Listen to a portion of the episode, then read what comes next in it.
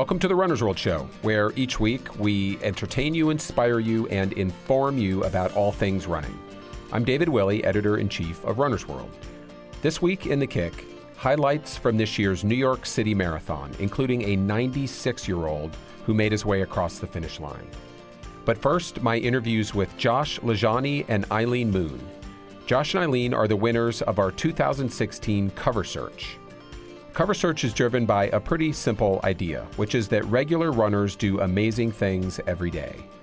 We opened the contest in May and asked entrants to tell us about a breakthrough moment when running helped them achieve something remarkable, overcome especially long odds, or give back to their sport or their communities in a meaningful way. Or ideally, all the above. More than a thousand readers entered, and after months of deliberation and really tough decision making, we landed on two winners one female and one male runner, whose drive and determination embody not only the passion they feel for the sport, but its potential for changing lives. I spoke to Josh and Eileen separately shortly after they'd learned they would be on the December 2016 cover of Runner's World. These were insightful, funny, and heartfelt conversations. We lead the pack when it comes to things that kill humans early having a heart attack and dying in your 50s is kind of like not really that big of a deal here. And it's absurd. We can do it different and still hold on to our culture. We're really excited to introduce these incredible runners to our listeners and to help them tell their stories in a bigger way. Stick around and thanks for joining us.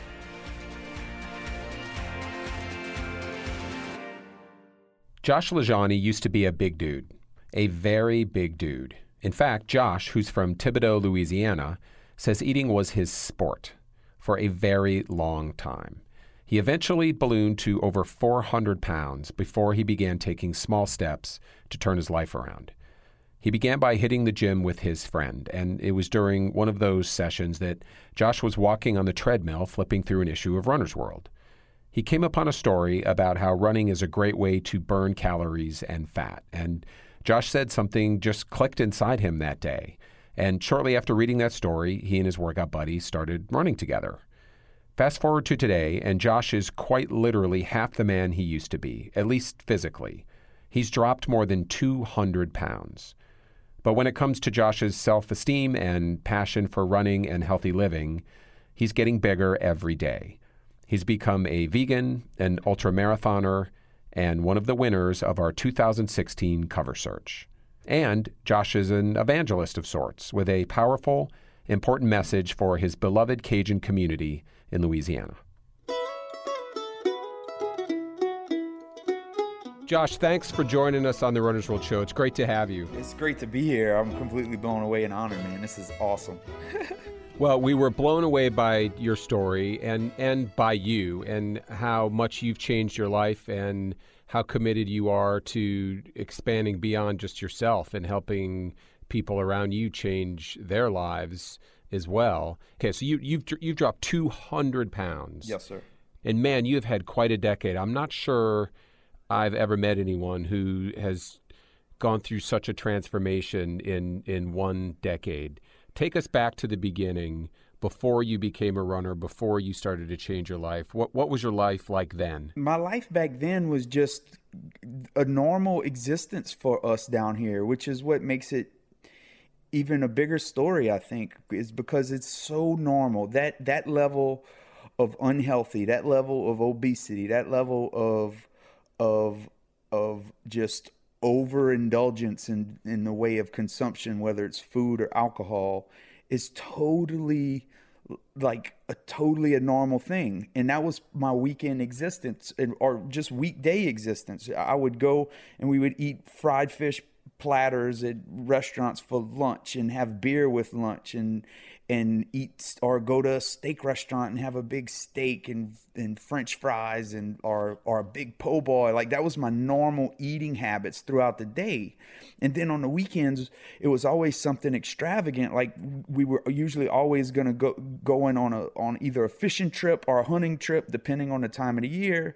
And then so friday was usually spent get, gathering the groceries which is you know you have all of the all of the cookies and cakes and pies and breakfast stuff that you're going to stock the camp with and um, all of the whiskey and the beer and the things that you're gonna snack on on the boat. And so that was like the normal rhythm of my life was was living that way, eating that way, and then turning it up a notch even from my normal everyday backbeat of of poor food choices, turning it up even another notch on the weekends, and maybe even a few more notches on special occasions like Christmas and birthdays, and or or you know even ironically you know uh, funerals, uh, graduations, and christenings, whatever the case may be, and that was that was. Um, that's not just my existence. That's that's how that's kind of how we roll down here. Um, and and so fully participating in that uh, really sort of lend, its, itself to me becoming a, a big hefty guy on the fast track to a heart attack, which unfortunately is not an uncommon thing here at all.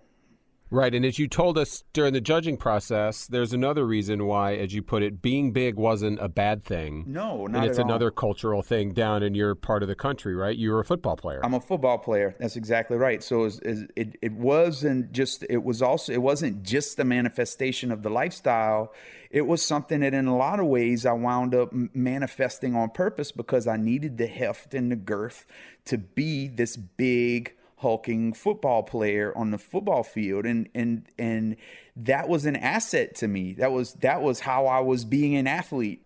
So it was not a bad thing at all to be big. It was it was it was definitely an asset to me on the football field. It was normal when I looked around at the deer camp and the fishing camp, and even in my very own family, the patriarch of my family, my Bam Bam, was about 380 my whole life, and I wanted to be just like him. So there was multiple. your Bam Bam's your grandfather. My right? Bam Bam is my yeah my mom's dad, correct? uh So there were multiple factors, none of them bad things really, you know that that got that that sort of contributed to me becoming you, you know that that 420 ish pound guy ultimately.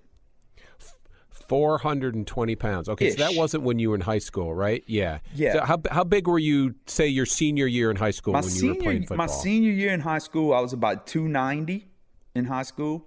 okay. and um and that's and that's uh and then I got recruited um, by a small school in Arkansas and the offensive line coach called me at home one day and asked me if I could be about 30 or 40 pounds heavier when I came to training camp. So that's so I'm sure he meant that at least some of that should be muscle, but but I, I I obliged and I was about 335 when I got to training camp, and I that was in As a as a college freshman. yes as a college freshman. That's right.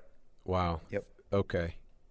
All right. So then you you played, you, but you did not play all four years, right? No, um, I was done in that first season, and I contributed really, in retrospect, to me being so overweight. And I was, I was big, but I was also weak, weaker than the other big guys. So I was, and that worked okay in high school, but in the NCAA, it did not work well at all. So I wound up spending a lot of time bending my body in weird ways and and using my low back in ways that other guys didn't have to because they were a lot stronger in their chest and legs than I was.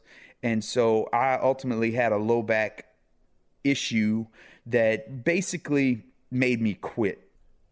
Okay. So you came to this school, you put on 30 or 40 pounds to play football, and then you quit football. I quit. So what hap- What happened then? How did you get from that point to 420 pounds, as you mentioned a minute ago? Well, after that, I came back home. I came back to Thibodaux. I enrolled at Nicholls State and proceeded to flunk out. And then I was like, well, I'll get it together next semester. And I flunked out again. And then I went on academic uh, suspension. So I couldn't go back. I couldn't enroll again for two years. And so I went to work, became a bartender. And then now that football's not in my life, I was like just living it up. I could spend the falls going to the deer camps and having a good time doing that kind of thing. Uh, I did a lot of dab. I dabbled a lot more in alcohol and drugs and partying after my football career was over. During that whole time, I'm struggling with weight internally. I don't want to be the big guy anymore. I don't have the football excuse or reason to be a big guy anymore. And and and it, and I'm trying but I lose weight here and then I'll put it all back on. I'll lose weight with Xenadrine, with ephedra, and then I'll put it all back on because they took it off of the market. Or, you know, that's that's kind of my rhythm. That's how it was working for me. And during one of my periods where I had lost some weight, like in uh in the early 2000s is like 2003 i met my my now wife and she talked me into going back to school and and so right. I went back to school in 2007 as a 29 year old um, freshman all over again, non traditional freshman.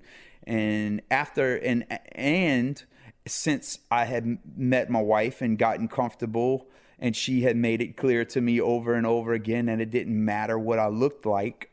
Um, I slowly but surely, I probably put it put on hundred pounds after, like in our first probably year and a half together. And by that time, we had Saint season tickets in 06 after Katrina. We so we were doing that thing and spending a lot more time in the city and food was like now like a sport like so instead of me picking up something healthy right i'm doing we're going to commander's palace in new orleans or reading about a new restaurant or hearing about a new restaurant on the food channel or or on the food network or whatever and deciding, hey, let's go check out this place. Let's go to let's go to you know whatever new place in the quarter or in uptown or whatever this new fancy restaurant is. And so it's just living that life of really enjoying um you know the spoils of being in New Orleans and in South Louisiana, the richness of the food. The, I mean, I mean, we have a global draw for how we can make you know taste buds dance. And so we were partying very regularly and and all of that whole existence just slowly but surely packed the pounds onto me.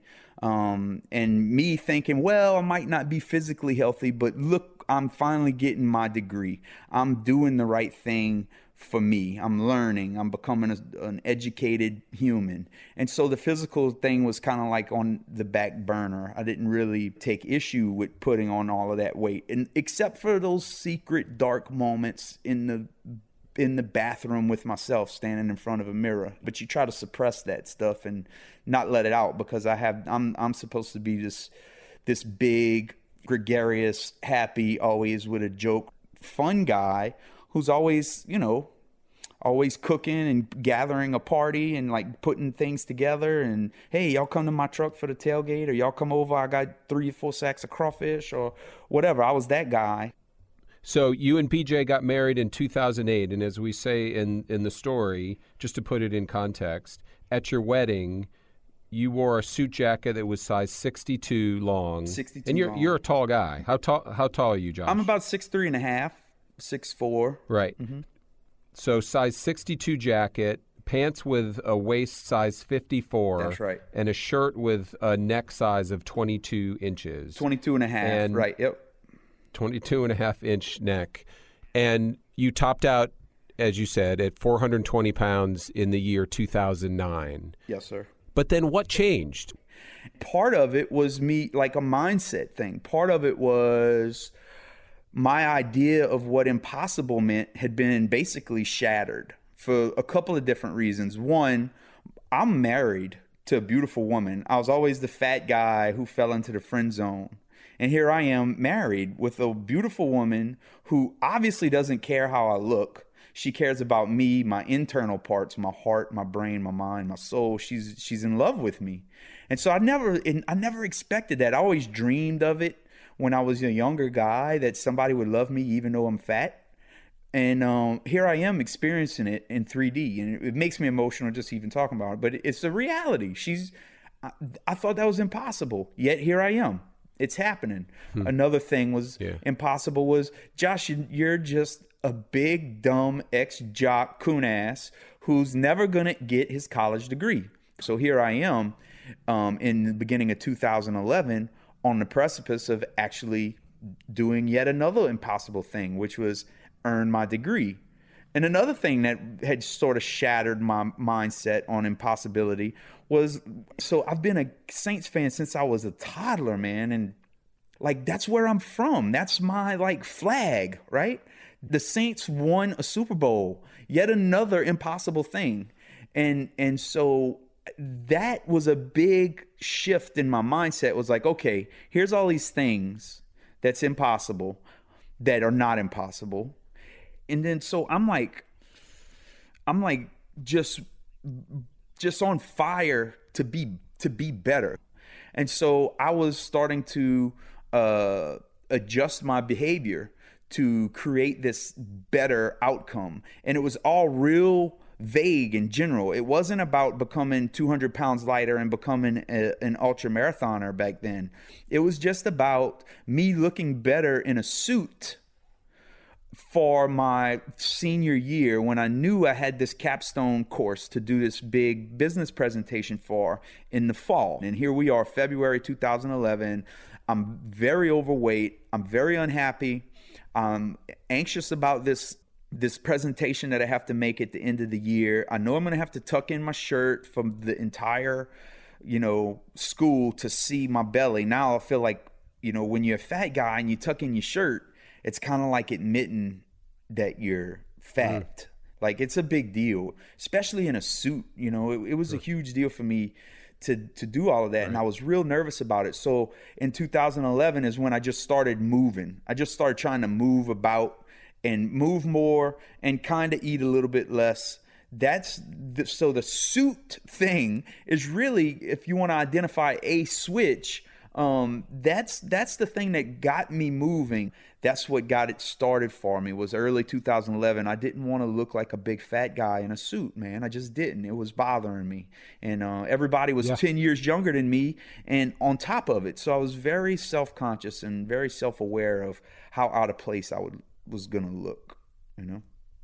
So when did the running begin? So I, I, wound up losing about 60 pounds before graduation, and that was really cool. I got a lot of compliments at graduation.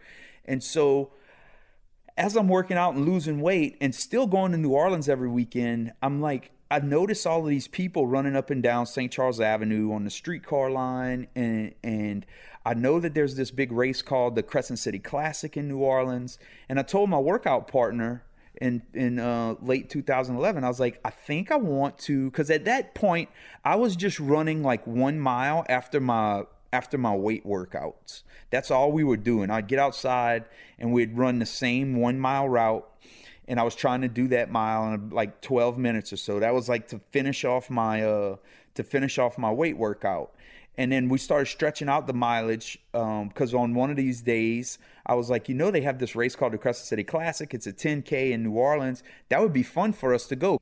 And I was kind of fishing for him to show the vote of confidence that, yeah, I think you could do a 10K, Josh. Let's go for it. And he did. When I brought it up, he was like, yeah, totally, we can do it. If, I mean, hell, if you got to walk half of it, at least you can go and get it done, man and so that's that was the plan. That's what got me into running. And so and uh, I showed up there slightly hungover with a belly full of like ridiculous food that I had eaten the night before, and we took off and took off for the six mile run out to uh, to City Park from the French Quarter, and um, it was a miserable it was a miserable little run for me, and when I got to the end of it, I was very disappointed that it took me like an hour and 43 minutes to do. I had to walk a big portion of it. And uh, and so so what happened was and my wife was like could tell that I was very upset about how long it took. She's like, "Hell, let's just sign up. Let's do it again next year. And let's try let's have an aiming point for under an hour next year." So we got a whole year to get under an hour. And I was like, that's a great idea. So that's what we did. And that's really when running, that was the first time I actually started training for a thing was was that year following that first Crescent City Classic was uh, was me training for the next Crescent City Classic and trying to do it in under in under an hour. We worked really hard to get that sub hour effort, which we were able to do by the way. We got it in like 59 56 was my time but at that same at that same time, my wife and I had um, had committed to go to eating clean, quote unquote, right? For the 40 days before uh before the Crescent City Classic. So we did like 40 days of eating clean for Lent, okay? And um not a religious thing. It So was- what does eating clean mean in New Orleans? well, eating clean, it was just something that she had read, and for us, it meant only grass-fed beef, only um, like uh, free-range chicken, no processed food. So we removed all the processed food, so there was no nothing in boxes. Yet at that same time, what's going on as I'm doing the eating clean thing? I uh, read this book called Born to Run. So one of my buddies. Um, he suggested I read this book called Born to Run. He's like, dude, I'm about halfway through it. It's amazing. It, and I'm thinking about you the whole time. As soon as I'm done, I'm going to give it to you. I was like, cool. So he gave me the book and I, and I started reading that book and I learned about Scott Jurek. Scott Jurek, for people who don't know, he's an ultra marathoner who is a, who's also vegan. He's a vegan ultra marathoner. Right. And so I read about him in Born to Run. Not only did I learn about Scott Jurek, but I learned about this thing called ultra marathoning. I had never heard of people running further than um 26.2 miles. And and so that was like that had me completely blown away. And the fact that he did it without eating meat, right? The fact that he did it without all of the manly meat consumption that you must have to be a big, strong guy. Um, that that was uh, So you thought, yes, right? yeah. So that that really like kind of piqued my interest a bit. Um, I read more about him, and I was like, oh, okay, he's just been a beast like from out the gate, kind of. So maybe his diet really doesn't have much to do with it. Um, maybe he's just he's just a beast. And so I drilled down even further into my iPad. I put in fi- and put in Ultra, and I found this book called Finding Ultra, written by Rich Roll. And Rich Roll's story was completely different. Rich Roll was a failed college athlete like myself, uh, a guy who fell off after after his uh, failed college athletic scholarship with drugs and alcohol, like myself. He also uh, started eating what he called the window diet, where everything he got every he got all his nutrition from a window as he drove through on his way either to or from work or whatever, and he got he got overweight, and um, lo and behold, in his book, when he finally did catch a grip and turn everything around and become an ultra endurance athlete, he had also become plant based at that same time. And I was like, wow, here's this thing. He's a completely different athlete than Scott Jurek. He's somebody who actually had to change and become an athlete, not somebody who just kind of had always been one. And he did it, and he credits this plant based diet thing. So I uh, I really bought in, and around that same time, I had sort of decided to go and run my first half marathon in October. Now I'm doing things like you know get experiencing my first 10 mile run, running multiple 8 mile runs, uh, 6, 8, 7 mile runs and at that time those runs were taking a very long time for me. So I'm listening to audiobooks and I'm just drilling down into all of this new nutritional information that I had never heard of before and as I'm going on these longer and longer runs. And by the end of 2013, um, well, really by April 2013, I was completely plant based. I was in, and my weight just began to just fly off in a way that it had never done in the previous 100 pounds before. It, you know, so I had lost 100 pounds by the time I decided to to uh, a go plant based and b reach for bigger goals um, in distance. And what's your weight down to now, Josh? Right now, I weigh um, about 190. I'm pretty much float around 190. Wow. So from 420 pounds down to 190. And also, there are some listeners who are probably wondering have you had any surgery of any kind? No surgery, no. Uh-uh. I, I, I have this body. I did what I did to this body. I'm going to live with the repercussions of what I did to this body. So, yeah. Yeah. You posted something to your social media. You, we haven't talked about this yet, Yeah. and I know it was a tough decision for you. T- tell me about what you posted and why you decided to do it. Yeah, well, I get one of the. I posted a picture of myself without a shirt after a run one morning, and I and I almost didn't do it because honestly, you know, I'm still a fat guy in a lot of ways in my mind. Like, because when I look at myself, I'm not happy with, with with what I see when I don't have a shirt on. Like, and so, and I know people that are struggling, right?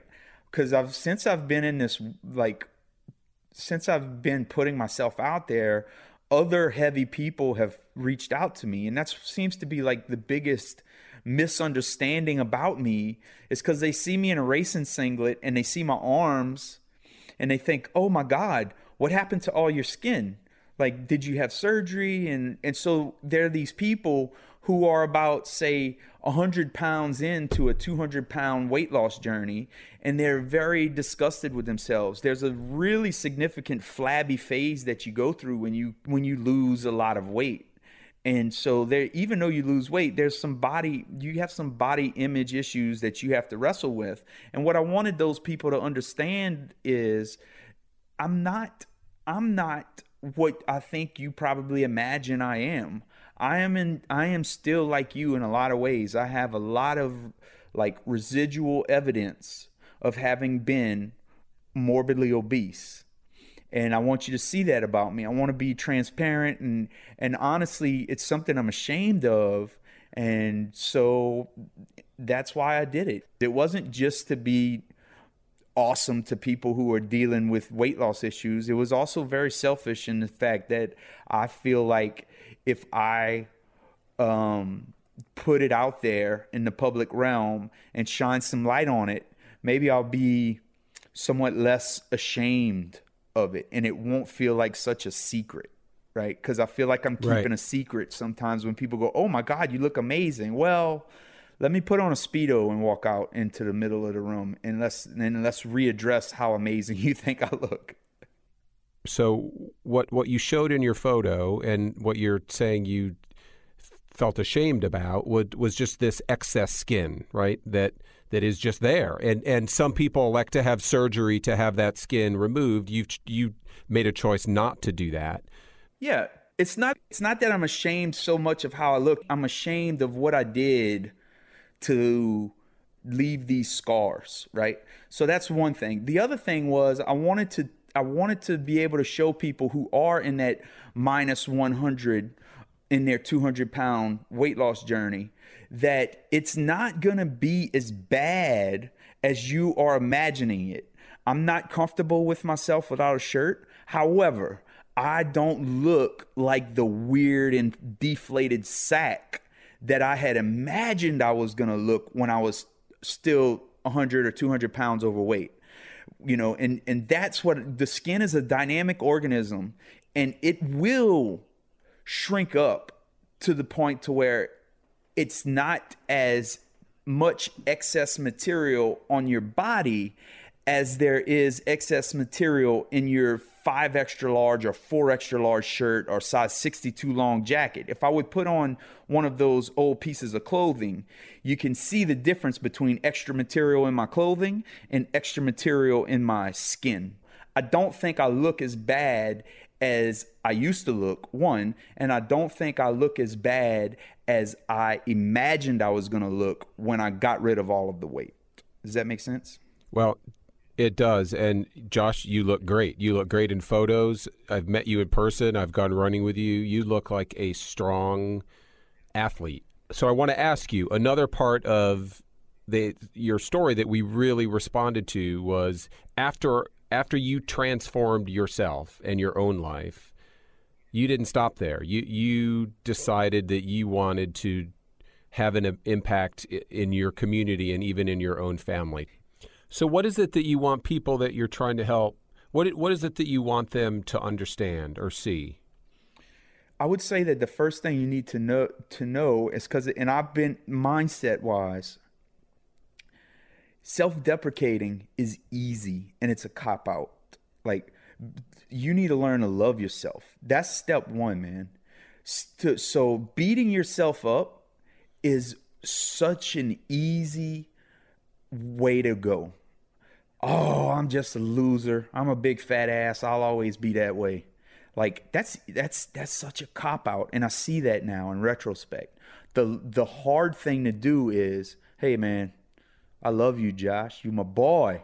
and we're to do this thing. We're to we're to make the hard decisions for us. We're to make the hard decisions to make me better because I value you. Right? So that's a different that's a total shift in mindset. And if you can really harbor that type of relationship with yourself, then then that's the first domino that has to fall in massive lifestyle change. So today you ran that half marathon. You went on to run a marathon. You, your marathon PR is 324. Correct. You've run a 100 mile race. Yes, September 3rd. And you describe yourself, these are your words. You describe yourself as a mostly plant eating, community building, coon ass hoodat. Yeah. Well, the most. I mean, the transformation yeah. it is incredible. And I, I just want to ask you about that term coon ass. I mean, I, I know it's kind of controversial. So, what does it mean, and uh, how are you using it? It's a term of endearment here, and I would also would like to address something because a lot of my vegan friends were wondering about it. I'm not mostly plant based at all. I am 1000% plant based. Even inside of vegan eating, I am a very clean eating human. I, I don't yeah. do a lot of that that vegan junk food stuff. So anyway, but yeah. Okay. so so a coon ass is just uh, you know a that's just a swamp del- swamp dwelling person from the bayou, man. There's of course you can do anything. You can say any word about anybody. Um, and depending on context and the way that it's said or used, could be taken as a derogatory term or as something that's controversial or mean. But uh, here, we just, you know, when somebody's a good old boy, we call him that. That's a you know that's a that's a good old coon ass right there, bro. That's a good dude, and that's that's what I mean by it. I, it's a word I'm proud to have associated with me and my last name and my accent and where I'm from, and uh, it, it's just a term of endearment. And as much as anything, you're, you're trying to personify in your community that you can still be authentic. You can never forget your roots or who you are, where you're from, but you can make these changes in your life. You can become a vegan for God's sake. Yeah. And you can start running and become an ultra marathoner for God's sake. I mean, these are things that at one point in time were inconceivable to you and, and may seem inconceivable to people who are in your life, your friends, your family, and uh, your community, right? That's and it. you're you're trying to you're trying to change their perception as as much as anything. Absolutely, because what we do a lot of times is we tell ourselves that being a Coonass, being a Cajun, being from South Louisiana, and experiencing Mardi Gras every year, and and going to the fishing camp and going to the hunting camp, and all of these things if it wouldn't be for those, then I could live a healthy life and not be part of the statistics that lead to us leading the country in heart disease, obesity, diabetes, cancer, all of these other things, right? So I want to be and stay an authentic Coonass who lives in authentic Coonass land, yet is going to live an authentic human existence by being healthy and lean and strong and and the magnificent animal that we were meant to be so I can do all of those things and still identify as an authentic Cajun human being. And and if I can do it, then you know Joe Blow from Galliano can do it, and anybody in Chackbay or anybody in in in Pointe-au-Tremble, anybody from the Bayou can get it done too. And we not only that, we need to. We lead the pack when it comes to things that kill humans early. And so having a heart attack and dying in 50 isn't really like just like being big and fat. Like we were talking about earlier in the conversation, having a di- having a heart attack and dying in your 50s is kind of like not really that big of a deal here, and it's absurd. It's absurd. We can do it different and still hold on to our culture. And in a lot of ways, our culture that we call culture today are just things that our ancestors used to survive and the irony is that we're using those very survival techniques developed by our ancestors, learning how to make a roux to make anything that any from possums to crawfish to whatever, learning how to make a roux to make things taste good so you can eat them and not die. Learning how to get crawfish out of the swamp, learning how to you know, do a boucherie. So you use the whole pig and you make gratons and you cook the guts and you make hog heads cheese.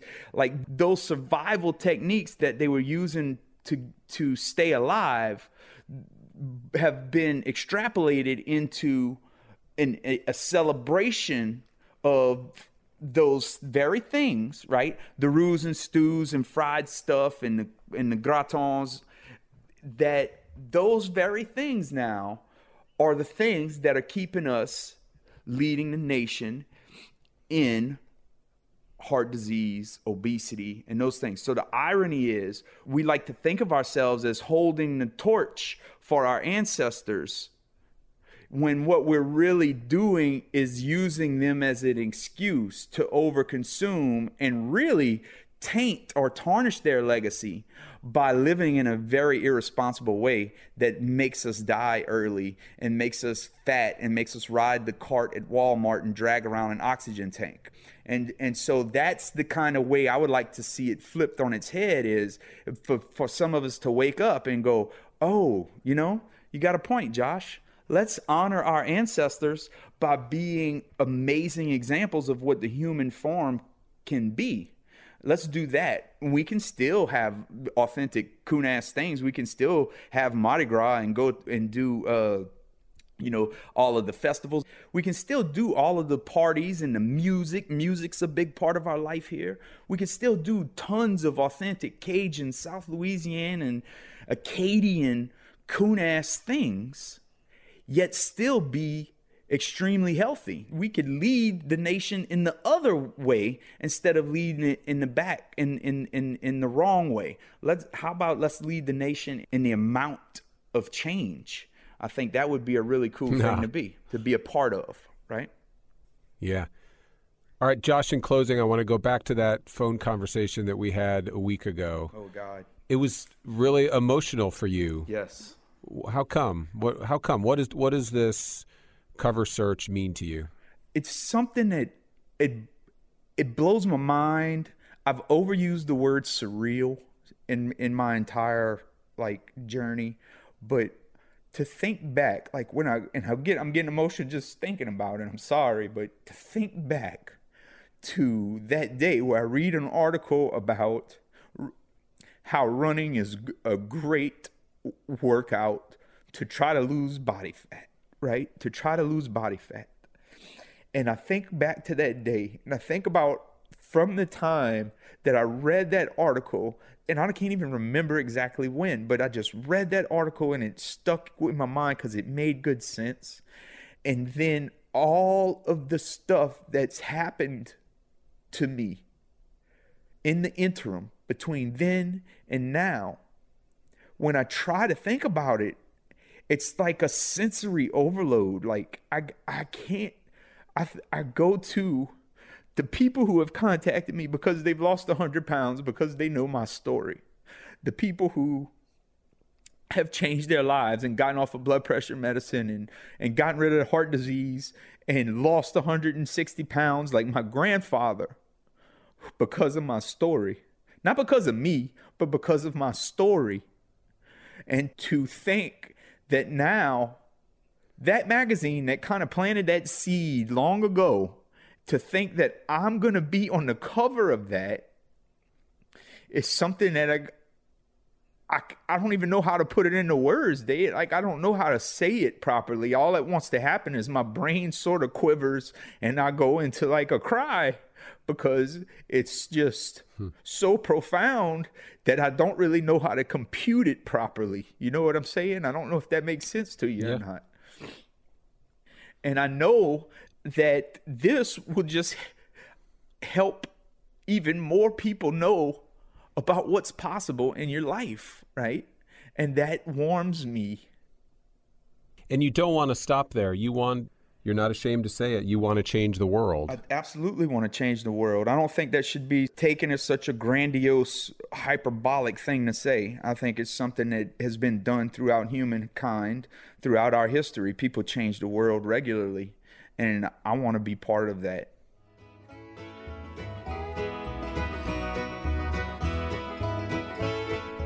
To learn more about Josh and to see his very genuine, very heartfelt, very emotional reaction when I called to tell him he'd won our cover search, go to runnersworld.com slash audio.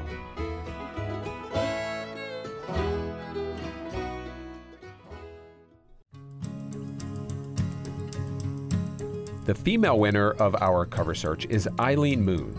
We were lucky to nail down Eileen for this interview because she is an insanely busy person. She's the associate principal cellist for the New York Philharmonic.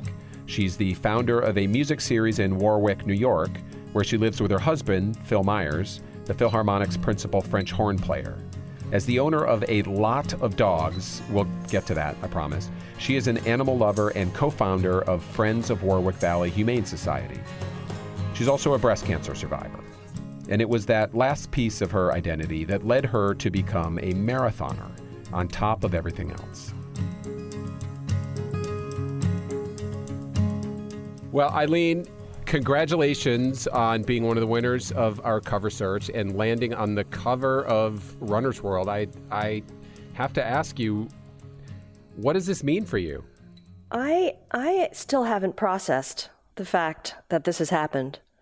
I'm really just, every minute I spend about 45 seconds thinking about how this all came to be. really, I mean, it, the the emotion that I feel most of all is just absolute gratitude um, for all of the people and events that have that have led to this, and um, most notably, um, ironically, what what was the subject of my story uh, about my so my breakthrough in running yeah. story. So, what was your breakthrough moment? My breakthrough moment. Um, everything was going hunky dory. I mean, a great life, great job, and I went in for my first mammogram thinking, okay, this is a novelty. I'm going to do it because everyone else does it when they're 40. And found out very quickly in just a few days that I was going to go in for x rays and, and have a lumpectomy. And, and I thought, wait a minute, what just happened? Um, so they found a lump in my breast, and they said that it was malignant, that I needed to um, have a lumpectomy, have my lymph nodes tested, um, all in the course of two or three days. And after I had my surgery, um, it was it was pretty tough. It was pretty, especially as a cellist. It was you know, and of course everything was in my right on my right side. So you can imagine how that felt picking up the bow. There mm. was not, none of that was happening. So a few months after after the surgery, luckily, I mean, as it turned out, I ended up having surgery right before um, our summer break, which is typically when the orchestra has a you know a month or two off. But then I started radiation in September of that year of 2010, um, and radiation's pretty tiring. Um, and so it it knocked me out a little bit. Um, I ended up having to go in for about eight weeks, all told. So it took a few months to go back to work, and and it was okay. I was tired. I felt like I needed to be more efficient with my the way I use my time. And um, I, you know, I, I did the same sort of dabbling in running that I had up until that point. You know, I did some races and I, I felt like I was getting a little bit stronger. Um, and then a couple years later, I, I, started developing a lot of pain in my shoulders, and it really got mm. to a pr- pretty dramatic point so, almost exactly two years after my uh, breast cancer surgery, I ended up having two shoulder sh- surgeries. and that was really tough for me to accept because it had already been a pretty bumpy ride. And um, I, the, the prospect of not really being able to move again really um, was hard for me to accept because uh, here I was in my early 40s and I thought, is this, is this really what it's going to be like? Is, is this what I'm up against. And did you have to stop running during that time too, Eileen? Yeah, yeah. yeah. I couldn't. I couldn't. Uh, I was like a marionette. You know, I, I really just couldn't move my my arms at all. Mm. So after for a month after my first surgery, I had very limited range in my arm. And then I had my left shoulder surgery a month later. Same thing. So it was really, really, really tough. Um, actually, I, I, became a master of floor mopping in my house because I, I found that that was a really good way to start moving my arms again.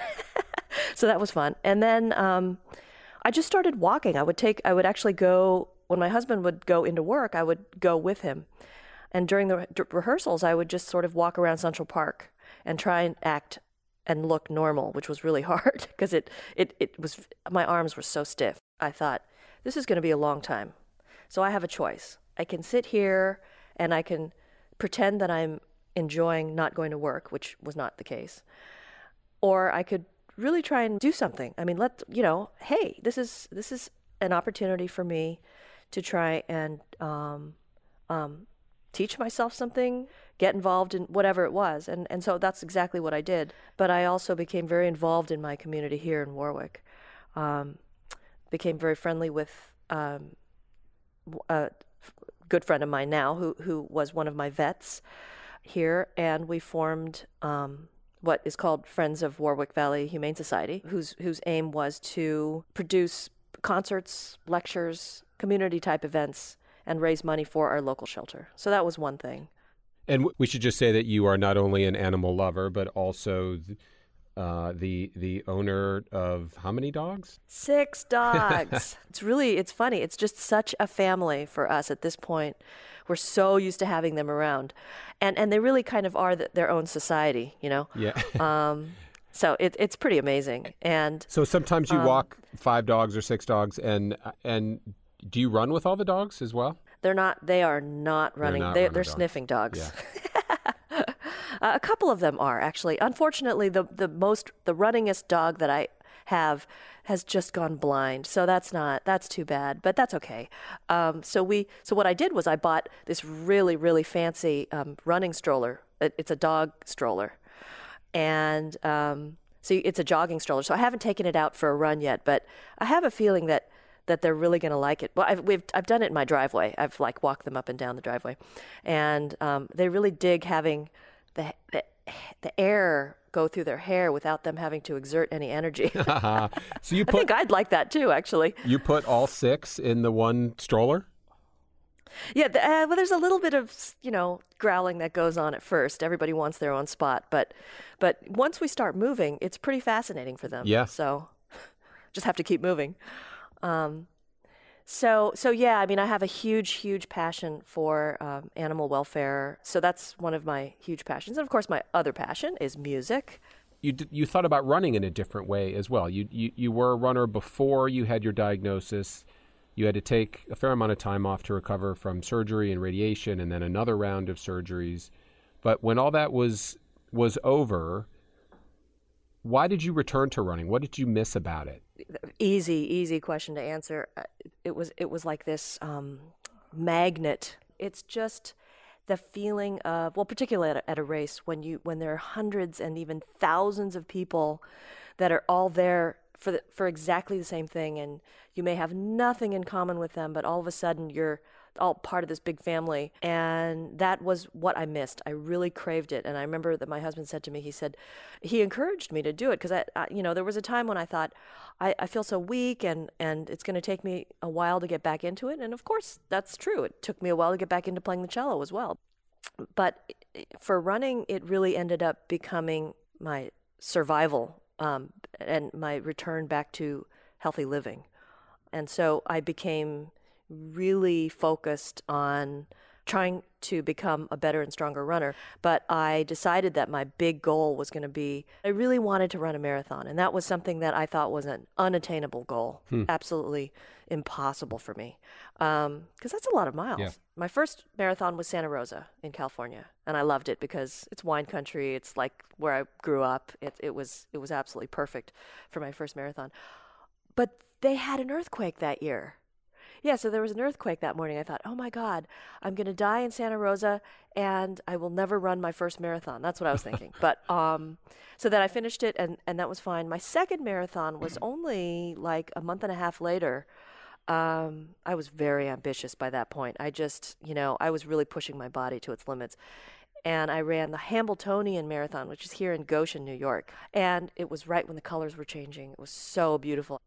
I must say that that was probably one of the most beautiful marathons that I've run. I've run probably almost a dozen by now.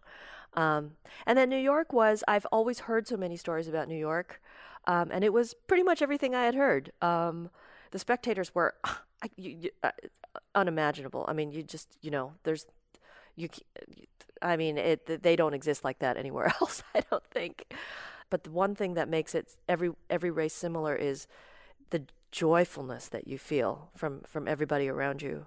Yeah. Um, and I really, I really, I really love that. I, I it's very infectious for me, um, and it it really does stay with me. And so, and it's almost like a drug. I just want, I just want more, and I just can't wait for the next time. And how does that energy and sense of camaraderie that you feel in races compare to being in the New York Philharmonic? It, it is it is similar to being in the Philharmonic. Um, in in a big orchestra like ours, where we have a little bit over hundred people, um, and we travel together. We rehearse every day. We play concerts. Um, we have run out concerts, play small chamber groups. And so you really feel like you are getting to know people, not just as a ov- overall group or not just in your particular section, in my case, the cello section, um, but you can play chamber music with them and you sort of learn a little bit more intimately about how people's minds work and and what motivates them. So th- there's just a little bit of a different kind of personality and character, not just because of the different music that we play, but also because we've got a different conductor on stage, usually, maybe a different soloist. Sometimes um, we have diff- different players playing with us.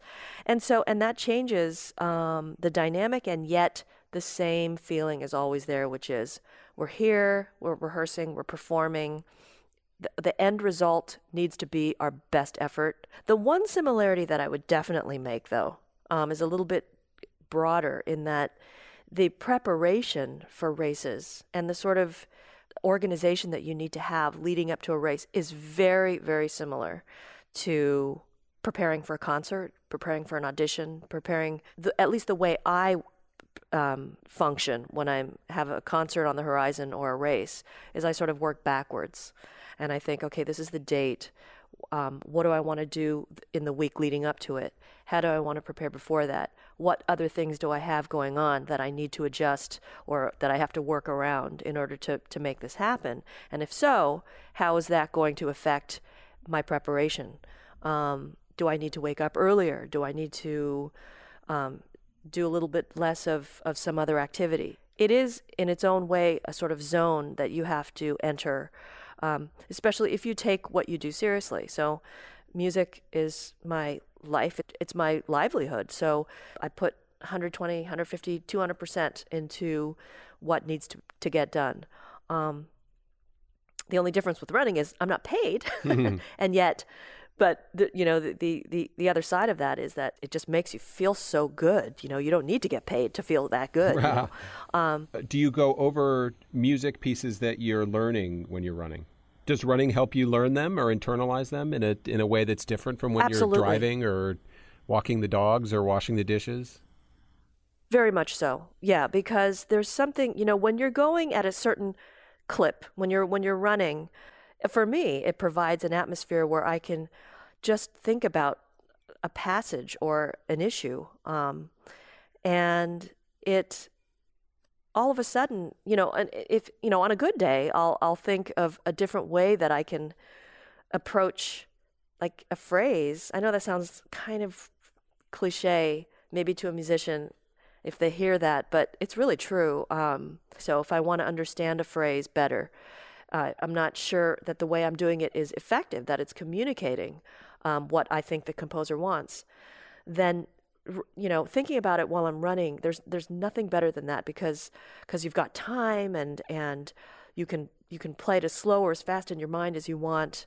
Um, and also there's no distractions you know? No phone calls no um, dogs no you know? No. Um, it's kind of a miracle drug one of your colleagues Carter Brey was actually in Runner's World many, many years ago. He was on our back page, I'm a Runner, in 2005, the August 2005 issue. He, he sits right, right. He sits right next to you. Is that right? In the Philharmonic. He's my stand partner. He's your the, standmate. He's the principal. Yeah. I love that. I love He's- that in this little corner of the world, in this piece of culture in New York City, there are two marathoners standing right next to each other. And there's a little bit of a running community within the New York Philharmonic, right? There sure is, yeah. Grow, a growing community. In fact, just today, our, our principal trumpet player got tenure in the orchestra, um, uh, Chris Martin, and he is a marathoner as well. So I can't wait to start, you know, get getting in some runs with him as well. Um, yeah, I mean, I love sitting next to Carter because you know we we can talk about like all of the things that you don't really like to talk about sometimes to people who don't know about things that happen during a long distance race. Um, and and we've gone on a couple runs together when we've been on on tours. And just recently we went on, on, on a run just a few cellists. There there are a number of cellists in the orchestra actually that are runners. And um, we've we've vowed that we're going to be much more diligent about going on runs. Maybe i don't know about so much in, in new york city. It's hard because we all live in different places but definitely on tours um, it's it's so much fun and it's a great way to sort of you know relax um, with with colleagues in a in a totally different mode. I, I have to give a shout out to my first running partners who were the the, the guys who really nurtured me into um, this sport, and they're two horn players in the orchestra, Al Spanjer and Howard Wall. Um, they they're diehard runners. They go out every day on tour. Every day. I don't think they take a day off. And um, so I asked them if I could tag along with them, and um, they were so patient with me. I mean, they were really amazing, um, uh, an amazing support group. And to this day, I, I'm grateful to them for their patience. Does running make you a better musician? I think so. Definitely. I mean, it, it in a number of different ways. I mean, everybody talks about those endorphins and everything, but I, I, there's a really calming um, aspect to it. You know, um, there's there's just a wonderfulness that you feel when you're out in the world, and you've challenged yourself. You've met that challenge. You've figured out a way to um, succeed. So, how do you succeed on a hill? Some days you're faster. Some days you have to walk it, and um, so what running has done for me just as a, as a person and a, as a musician also is that it's kind of opened my eyes to accepting who and what I am and what my limitations are, what my strengths are, what my limitations are, and how to improve. Um, and improvement happens on in so many different ways, on so many different levels, and it changes every hour. Um, But there is a certain amount of discipline that you really have to allow yourself to impose on yourself. I'm always trying to improve the way I run a you know a, a usual course for myself. I'm always trying to I'm always trying to plan something and and maybe beat my time a little bit. Um, same and the same thing goes with music. As musicians, um, a lot of us start from a very young age, and you know it's it, it, it can be very competitive depending on what your upbringing is um, or where you go to school. And so what ends up happening as is from a young age the the quest for perfection the quest for always being better and maybe winning competitions and getting into this and getting into that festival or whatever creates um, a, a, a, a um, sort of a self-critical um, cloud sometimes that can get pretty dark um, if if you if you don't keep it in check a little bit. I think that it's pretty common to find um, a really high-level musician um, that is always, I mean, to put it in a positive light, is always aiming to improve. But what happens maybe in the depths of your mind is, I'm not good enough, or, or that can easily creep in. I'm not something enough. I'm not fast enough. You know, my sound isn't beautiful enough. And um, so I know that I've fallen into a lot of moments where if I'm preparing for an audition or if I'm preparing for a concert, um, and I want to be on a higher level, um, that I get really fixated on one issue and I can't let it go. W- with running, I, I, I I just I have so many things that I want to improve at. I wish I had more time, but with the time that I have, I'm always trying to make tiny little improvements.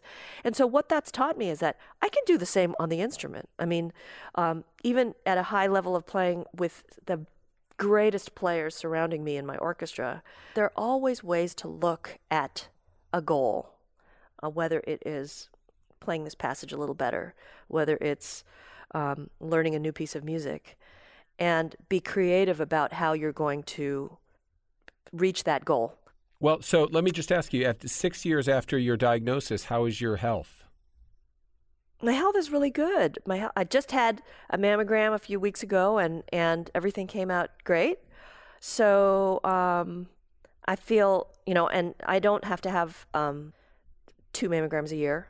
I'm just back to the annual ones, and what I would love to come of this, I'm, and I'm really, really very sincere, is that I that I, I just would like to have a positive effect on. I mean, it's it's my it's just my way in life. I like to have a positive effect on people, um, and I hope that this is a conduit for that. Uh, because I think that life is a miraculous thing, that um, and it doesn't um, a wonderful life doesn't just happen to people who happen to be in the right place at the right time or who grew up in a certain way. You can make your life that way.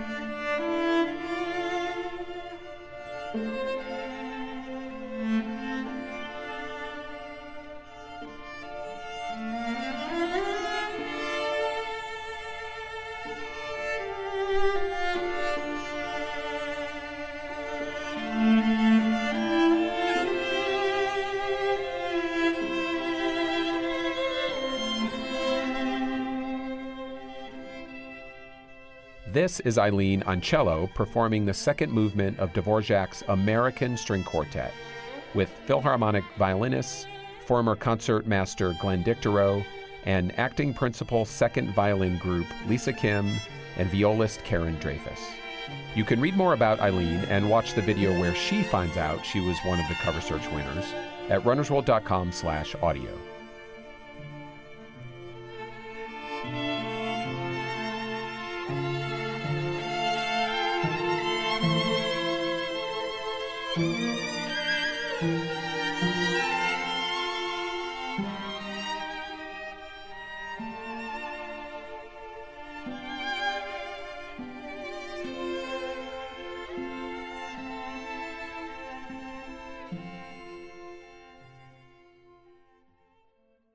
By the way, a big thanks to Toyota and to Brooks Running for sponsoring this year's cover search.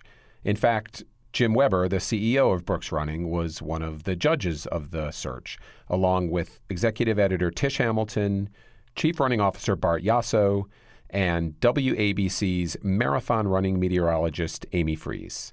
Thanks, guys. We've got another inspiring story about a runner who lost a massive amount of weight on our other podcast, Human Race. Don Bravo lost more than 150 pounds after he started running, and he started getting competitive with an unusual foe. I take great joy in looking at the sunrise and saying to the sun, I beat you. I was up before you were. I've beat you. Trust me, you are going to want to meet this guy, and he's going to change the way you think about your own running challenges. You won't want to miss it. And now it's time for The Kick with producer Kit Fox and online editor Chris Michael. Well, it's been a crazy busy week this week. Chris, what's going on? Well, uh, you know, the one story I think that is all the stories for this week was the New York City Marathon, which was last Sunday. It was the largest marathon, set a record. There were over 51,000 finishers. And Kit, you were actually there. I was boots on the ground in the Big Apple. So tell us, tell us uh, a little bit about who won the race this this year. Yeah, so um, it was it was a pretty exciting race on the men's side. Um, Eritrea's Ghirmay Ghebreslassie won. Pretty incredible performance. There's a couple things I want to mention. First of all, he is the uh, youngest winner of the New York City, City Marathon ever. Wow. 20 years old. He ran in two hours, seven minutes, and 51 seconds, which is um, the fifth fastest time ever run in New York. So just an amazing performance by him. And, you know, I mean, he is too young to celebrate with a beer. Might be a bummer, but also very impressive. It is super impressive. And, you know, I got to watch it from home. I was working uh, from our Emmaus office. And, I, you know, one of the things that really struck me was just his sportsmanship. Uh, he turned around uh, as soon as he finished and, and ran back and high fived Lucas Rotich, who came in second. I thought that was just a really noble move. And now, Kit, uh, an American also made the podium this year. Tell us about that. Yeah, Abdi Abdirahman had pretty much the best race of his life. Came out of nowhere. He's 39 years old, and he ran a two-hour, 11 minute, and 23 second marathon. Um, he was the top American. Um, we, you know, had a couple disappointing performances. Dathan Ritzenheim, who was a, an American favorite, actually dropped out. But congrats to Abdi, taken third. That is amazing. And and how did the women do this year? On the women's side, it was, uh, you know, old face kind of New York City Marathon legend at this point, Mary Keitany from Kenya. This is her third uh, New York City Marathon win in a row, and she absolutely dominated the race. Um, you know, pulled away. By the time she reached the 59th Street Bridge, I think she had about a minute lead on the rest of the field. Um, yeah, it was her race the whole way. She finished in two hours, 24 minutes, and 26 seconds, which is more than three minutes faster than second place finisher Sally Kipyego of Kenya. That is amazing. Just pure domination. And again, we had a, an American take the podium this year. This was this was outstanding. Uh, Molly Huddle making her marathon debut. You know, she's pretty much dominated every distance from the 5K on up. Mm-hmm. Um, had an amazing Olympics this uh, past summer. She came in third in her first marathon. Um, she ran a 228.13. And this was the sixth fastest American debut. Is that right? Yeah, and we were expecting great things from her, and um, mm-hmm. she's got a really exciting marathoning future. But like any first time marathoner, she learned a few things. Here's what she had to say at the end of the race. I was kind of just surviving at the end and looking ahead and really trying to catch Joyce and trying to catch Sally, but you were too fast. But um, I felt like I held it together. Like I was, I didn't feel like I hit a solid wall per se. Um, so I'm happy with that. I'm not really sure marathon wise what would be next. I plan to go back to the track next spring, so probably just um, a regular track season and um, I'm not sure if I'll do a race and a half or anything in March. We'll see how I recover. Congrats to Molly Huddle and also to Abdi. Um, we also had a first time marathoner who we featured in last week's show, Theo Rossi. He finished his first marathon. He came in quite fast with a 335.48 finish. So that's great for Theo. I know he had been training really hard when I spoke with him. He was saying, you know, some days was pulling in two day workouts. So it seems like his training paid off. Congrats to him. Now, we talked about some of the fastest people, but you actually stuck around for some of the slowest runners to come in. You were there late into the night on Sunday, and um, there was one uh, story that really did well with our social audience that uh, I'm just fascinated about. I, w- I really want to hear you talk about Jonathan Mendes. Yeah. So the great thing about the New York City Marathon is even though the traffic resumes and some of the barriers have been taken away, they keep the finish line open well past dark. Mm-hmm. And so that allowed 96 um, year old Jonathan Mendes to finish and get his medal. Wow. And this guy is just incredible. I mean, on the list of achievements, the marathon finish is probably lower down because he is a World War II Marine vet, flew over 100 missions in the Pacific, also flew in the Korean War. He trained John Glenn and Ted Williams. Um, you know, he's canoed all over the world, skied all over the world. This man is just incredible. And it took him 11 hours and 23 minutes out on that course to reach the finish line, and he did it. And so as I was, I got to walk like the last quarter mile or so with him. Mm-hmm. Um, he kind of proffered some life advice that I think we could all use. I'd say everything in moderation, nothing to excess. Don't do anything that's likely to hurt you, but go to your full capacity. You, whatever what you're capable of doing uh, without hurting yourself. That's the challenge. So, Kit, you were with him for his final sprint. Yeah, uh, this is how he described it. I wouldn't exactly call it a sprint. it's the final crawl, probably on hands and knees.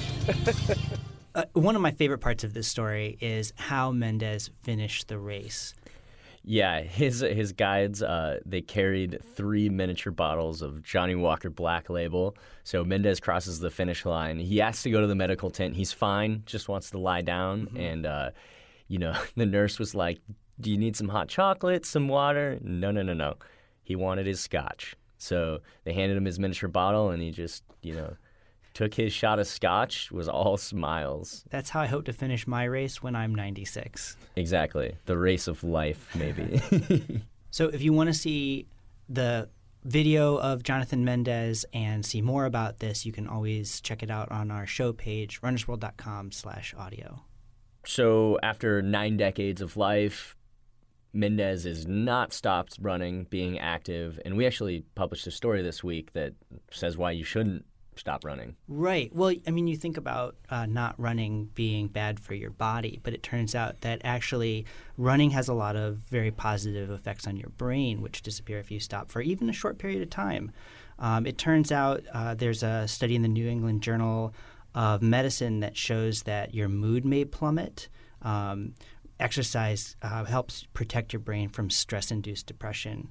There was a study from the University of Maryland that shows that even a 10 day break in exercise um, may result in uh, less blood flow to your brain, resulting in uh, a worse memory. The one that I think I wish that I had known when I was in college is that even short bursts of exercise can lead to an immediate boost in concentration. So if you're cramming for that last minute test, uh, go out and run a couple laps on the track first. It may actually. Sorry, help. I really wasn't paying attention because I haven't run in a couple days. What was that? Let's get back on the track and I'll tell you again. okay.